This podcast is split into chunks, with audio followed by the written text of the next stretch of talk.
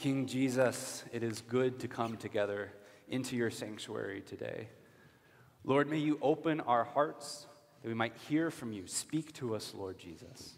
It is in your name that we pray all these things. Amen. Amen. You may be seated. So, yesterday there was probably like 12 or 13 of us or so that came to the building for, a, for our new building. We've, uh, we've acquired a new building. Uh, we are very grateful and we love the community center. Uh, but the Lord has also provided for us in a pretty miraculous, amazing way. Um, yeah, and we had a, a, crew of folks there who are planting things, moving furniture, uh, throwing things into, dumpster, into a dumpster. It was a ton of fun. And other things that I loved about it is a friend of mine uh, from the neighborhood was there. Uh, as, as, far as I know, he, he doesn't uh, follow the Lord Jesus, um, but he was there and asking questions. Uh, there was an older gentleman who kind of came by and was asking questions. He was super encouraged to see so many people excited uh, about a building. And, uh, and then there was a, a football team across the way in the park who had come over and saw our sign of free stuff. Uh, they helped themselves to the big uh, Friends poster uh, that we had found somewhere in a storage room. But it was just such a fun reminder uh, that, that the Lord has given us this for the purpose of mission and for outreach to the community. Uh, it was just so much fun to be investing in this, not for our own sake, although, yes, I'm so glad for us to have a permanent home, but for the sake of the community. And that's wonderful. Uh, if you're a child here today, my drawing prompt for you, or if you are a, a drawer, uh, my prompt for you today is to draw prayer. What does prayer look like? And maybe you want to draw like the physical act of prayer, or maybe you want to draw what actually happens in the heavenly realms during prayer. So that, that would be my encouragement to you is to draw prayer. Uh, and then when you're done with that, please give it to either um, to someone on staff. Uh, I think we've got a welcome thing at the yeah we have, we have like a, a, collection for drawings at the welcome table. Yes. Okay i'm not speaking nonsense. We, we move so much i forget like what we actually have in the back and what, and what we uh, have, have, swapped out for something else.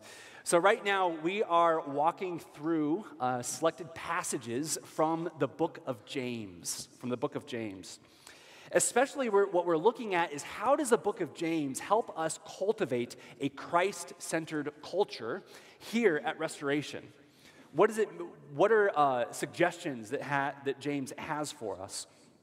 And all along the way, James has not been holding back any punches. Uh, he's been very clear with us. He's, he's um, been telling us exactly what sort of things could creep our way that would unravel a healthy Christian community. We saw a couple of weeks ago the warning against hypocrisy. Our faith in Jesus ought to express itself in love towards others, especially the poor and the marginalized, the widows and the orphans. And then after that, we learned about the sin of, of favoritism. And like a cancer, favoritism can corrode and deteriorate a church. We ought to be hospitable to all peoples, James encourages us. And then last week, we learned about those selfish ambitions, those inner greed, uh, greedy thoughts, the, the cravings that we all have within us, and how those can cause us to go at war with one another as believers, and how tragic that can be. Hypocrisy, favoritism, personal greed. And I don't know about you, but it's easy to, to hear these things and to feel very overwhelmed, very overwhelmed. And, and discouraged. And, you know, I don't know about you, but I, I look within my own heart and I see these dark behaviors at work within me. And it feels like wounds that are sort of festering within my soul. Rather than walking uprightly, I'm ashamed to say that, that these passages remind me that so often I, I walk with a limp. I don't walk as uprightly as I would like. Well, today we're looking at the final passages from James' letter to his congregation. These are the final verses, um, and then he's done. Uh, this, this book ends at verse 20. And James doesn't end his letter the same way that other New Testament authors end their letters, full of these final greetings and, and well wishes to the community, words of doxology and praise, and then a final greeting. No, James doesn't end that way. He ends rather abruptly. So if you haven't yet, open up your Bibles or your order of service to look at James chapter 5 starting at verse 13, going all the way through 20. But here you'll see that, um, that James, in this section, gives us some final instructions on prayer and for those who wander away from the truth. So, why does James do this? Why does he end his letter so abruptly like this? Well, I think part of the answer is in the series of questions that we hear throughout this passage. James asks Is anyone among you suffering? Is anyone among you cheerful? Is anyone among you sick? Are there, is there sin still among you? Is anyone among you wandering away from the faith? You see, after five, several, several chapters and words and paragraphs of exposing the wounds that fester within our souls wounds of hypocrisy, wounds of favoritism and greed, and many, many more things that we didn't cover in, in our preaching series. After this, I think that James, the younger brother of Jesus, now draws us together in this conclusion of his pastoral letter. And what he's doing is he's directing our gaze upwards towards the path of healing. He sees, he knows that we've been exposed to wounds, and now he shows us these, he gives us these words of healing today. You see, you might walk with a limp, but you won't forever. You might be haunted, haunted with, with um, hungry desires from within, but you won't be forever. You might feel estranged from loved ones and even separated from God Himself, but you won't forever. God will heal you in mind, body, and spirit. So let's move through this passage in three different sections. So I love in verse 13 when James starts off by saying, Is anyone among you suffering? Let him pray. Is anyone among you cheerful? Then sing your praises. Isn't it beautiful that from, from sorrows to celebrations, whatever your life circumstance that you might be, the Bible tells you to bring those feelings here into church. We are to be a community of empathy where we, we celebrate with one another and we grieve with one another. As John Calvin said, there is no time in which God does not invite us to himself. We have a God for all seasons, whether you are sorrowful or cheerful. Share your life with your brothers and your sisters, the scripture calls us to. And then he continues. He says, Is anyone among you sick? Call for the elders of the church to pray for you. Now, elders, uh, that's not just old people uh, in the church, uh, wise people in the church. In the book of Acts, we see that the apostles, as they established new churches, they would uh, anoint new uh, elders over that. It was also a, a, title of leadership. The Greek word for elder is presbyter, and, and as we trace the etymology of that word, it goes from presbyter to prestos to priest. And I, I know our Congregationalist brothers and sisters would disagree with that. Uh, the Sacramental Church would say this is uh, this is a sign of the, the presbyter, the, the priest of the community. And in addition to preaching and teaching, leaders of the church would call, or were called to follow in the footsteps of Jesus Christ himself and to pray for the sick. Now, in no way is James saying that only the elders should pray for the sick. No, we know through the scriptures that we are all called to be a part of the household of prayer. All of God's children are to come before the Lord, shoulder to shoulder with one another, boldly bringing our sicknesses before Him. But one should also be eager to invite the church's leaders to pray for you. Uh, one of the things, and I, and I don't mean to like shame anyone, but one of the things that sometimes breaks my heart is when I, when I hear that one of you has gone to the doctor and undergone a pretty serious surgery and I didn't hear about it. It's like, oh, like I, I'm, I'm commanded to pray for you. Like, please let me know. So, if there are serious things going on in your life, like, please reach out to me. Like, I, I want to pray for you. Well, the elders, uh, the other thing that we see in this passage is it is the sick who is called or who is instructed to call upon the elders of the church. Sort of implying that, that this kind of sickness that they are struggling with is something that, that keeps them from being able to go and attend the fellowship of the church. And I think one of the reasons why the elders are encouraged to pray for those is because the, the elders have been authorized by the church to represent the church to those who are sick and wounded and hurting. It's a reminder to you, as you are confined in your home, that you belong to Christ and the church is there present with you. Now, what about that phrase, that curious phrase that we read in verse 15? The prayer of faith will save the one who is sick the Lord will rise him up. This is a bit of a problematic verse uh, throughout church history, is it not? Does this verse guarantee, does this verse promise that if you have faith, no matter what you ask for, you will be healed? Is that what it says? Or does it mean that if you have prayed for something in your life and you didn't receive the healing that you wanted, does that mean that you didn't have enough faith? No, I think when you're healthy and you're thinking clearly, you might be like, oh, no, no, surely there's, you know, that's, that's not what it means. But I think in our sickness, in our, in our sorrow, in our, in our truly um, just moments filled with despair, we ask this. We, we cry out to God. We say, please heal us of this. And I, again, I don't know about yourself, but for me, sometimes when, when those prayers aren't answered, I'm like, man, am, do I, am I not exercising enough um, faith in this moment? Well, I think it's important to note that this phrase that James uses here, the prayer of faith, this is the only time in the entire New Testament that that phrase is ever used prayer of faith. And faith, as you will recall from previous weeks, is a common recurring theme throughout the book of James. He clearly tells us about faith over and over again. He has been stressing again what the purpose of faith is. Faith directs our gaze beyond this world into the heavenly realms.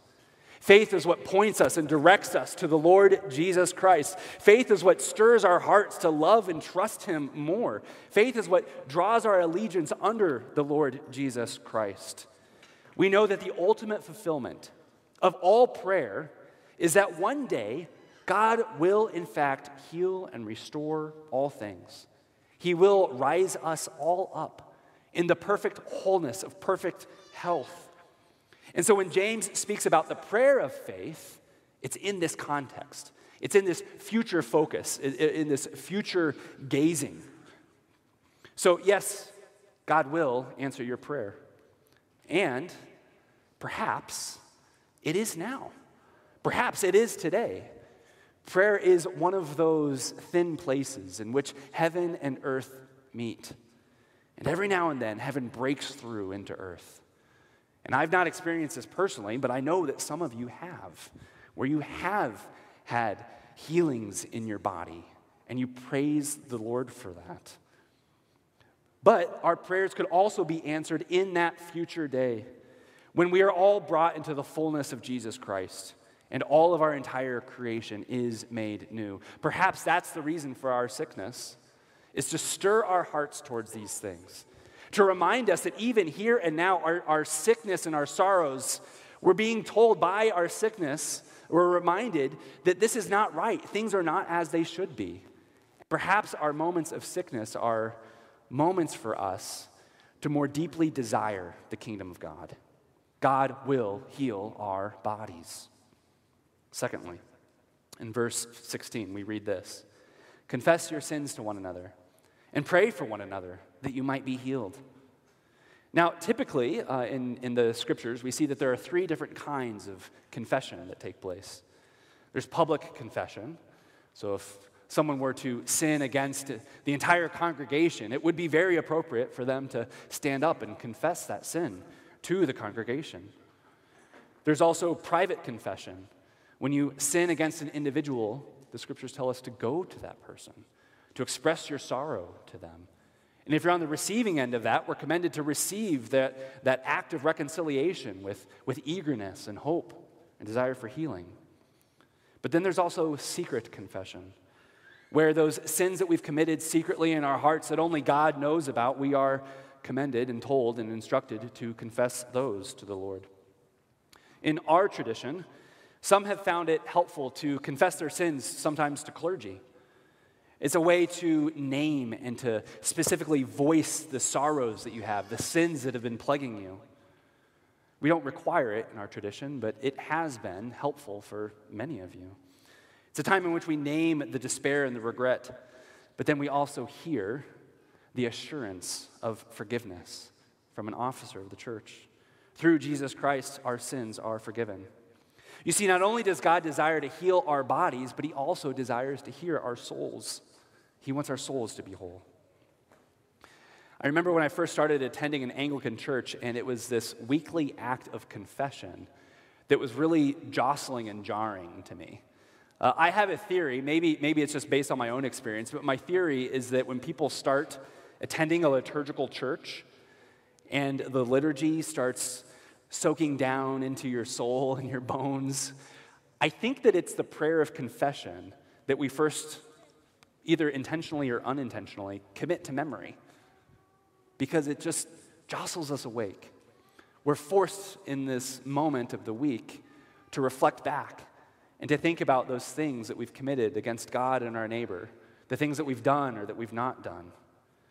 And I remember, that maybe this is silly, but I remember, you know, these, these things flooding my mind during confession and just thinking, is, does the priest somehow know what's going on in my heart right now? Like, is the Holy Spirit taking these private confessions and bring, whispering them into the ears of the priest? None of you are laughing right now, so that's really scary to me that maybe you, maybe you think that's actually happening too. Good news, that's not happening, uh, I promise. I don't think so. But I had this fear that maybe after the service, the pastor was going to come up to me and be like, hey, God told me that you're a little sinner, you know, and like sort of had this conversation. That would be a biblical truth, of course. We are, we are little sinners. But over time, you know, what was initially uh, anxiety producing in me and embarrassing was something that became a healing balm. Because I knew that God could hear this, that God could take this, that God would receive this. You know, no, the, the pastor doesn't get a, a sin report from the Holy Spirit. Because God knows every hair that is on your head. He sees into the heart of every man and woman, and He loves you and He died for you. When Adam and Eve sinned against God in the garden, he covered them with the skins of animals. Likewise, God covers us in the righteousness of his Son, Jesus Christ, because he wants our souls to be healed. So, as James is concluding his letter, he reminds us still that there is pastoral work to do for all of us.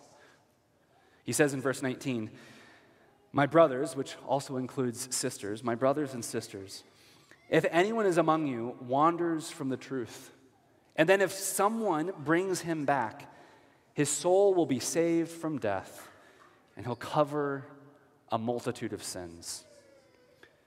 Notice this is not a task reserved only for the elders of the church, but this is something that all of us are invited into.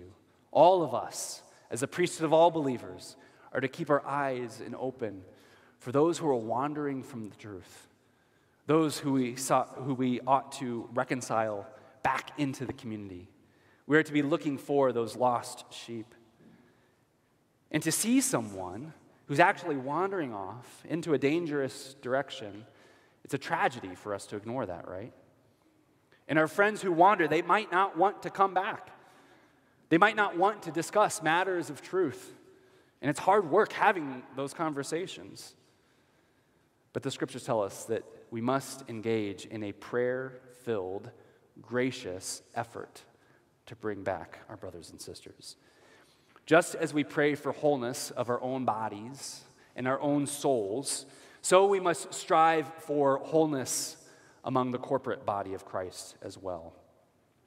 N.T. Wright says that, that when, a, when a, a wanderer is brought back into the fold, he says that a bit of heaven breaks into our world. And the scriptures tell us there. We see that new life springs up from death, is what the passage says. Sins are covered over. Sins are covered over. What does that mean that sins are, are covered over? In the Old Testament, uh, when Noah built the ark, he was instructed to cover the ark, to cover it with pitch, this black tar. And you wouldn't be able to see the wood of the ark because the pitch had covered all of it. And what that was supposed to do is it was supposed to, to protect the wood of the ark from the raging, turbulent waters of the storm going on around. And then all throughout the Old Testament, that same word is used to cover up. That same word is used to describe what God does with our sin. He covers it up. He covers up the sorrows that plague us, the guilt that consumes us, the sins that wound us. He covers it up so that we, we are protected from the turbulent waters of this world. But there's more than just sweeping sin under the carpet, there's also atonement that happens here. There's payment which happens here. So if you go to lunch with a friend and the bill comes, and your friend puts her hand on the bill and she pulls it to herself and she says, Don't worry about it, I'll cover this. What they're saying is that they are going to offer a sufficient payment for that juicy sandwich that you just ate. and what they're saying is, You now owe nothing. Well, friends, by the blood of Jesus' sacrifice, your sins are not just covered up, but they're also atoned for. You owe nothing on your sin. And God wants all of us then to be proclaimers of this glorious truth so that we can all partake in the act of bringing healing to our community. Should we be surprised by any of this? Should we be surprised that James, especially the younger brother of Jesus Christ himself, that James concludes his letter by talking about these things? Because James saw this in his brother Jesus face to face. He saw Jesus embodying new life, embodying forgiveness day in and day out. He saw this. And then ultimately, upon the cross, Jesus covered over all the death and the sin and the pain of our entire world. And from his side flowed out blood and water, symbolizing the new life and the forgiveness, the washing of sins that we all get to experience, and the way of healing that we get to partake in. Which, by the way, someone was asking me, why is it every Sunday we, we pour water into our wine? It is to symbolize the two elements coming from the side of Christ, the two sacraments uh, of that moment being gifted, poured out upon the church, represented by Mary and John uh, there. And so may you be reminded of that today the, the washing of water and also the, the new life that is um, symbolized by that wine as well. One final thought so, James gives us an example here in this passage of what this new life, this prayer filled life, looks like.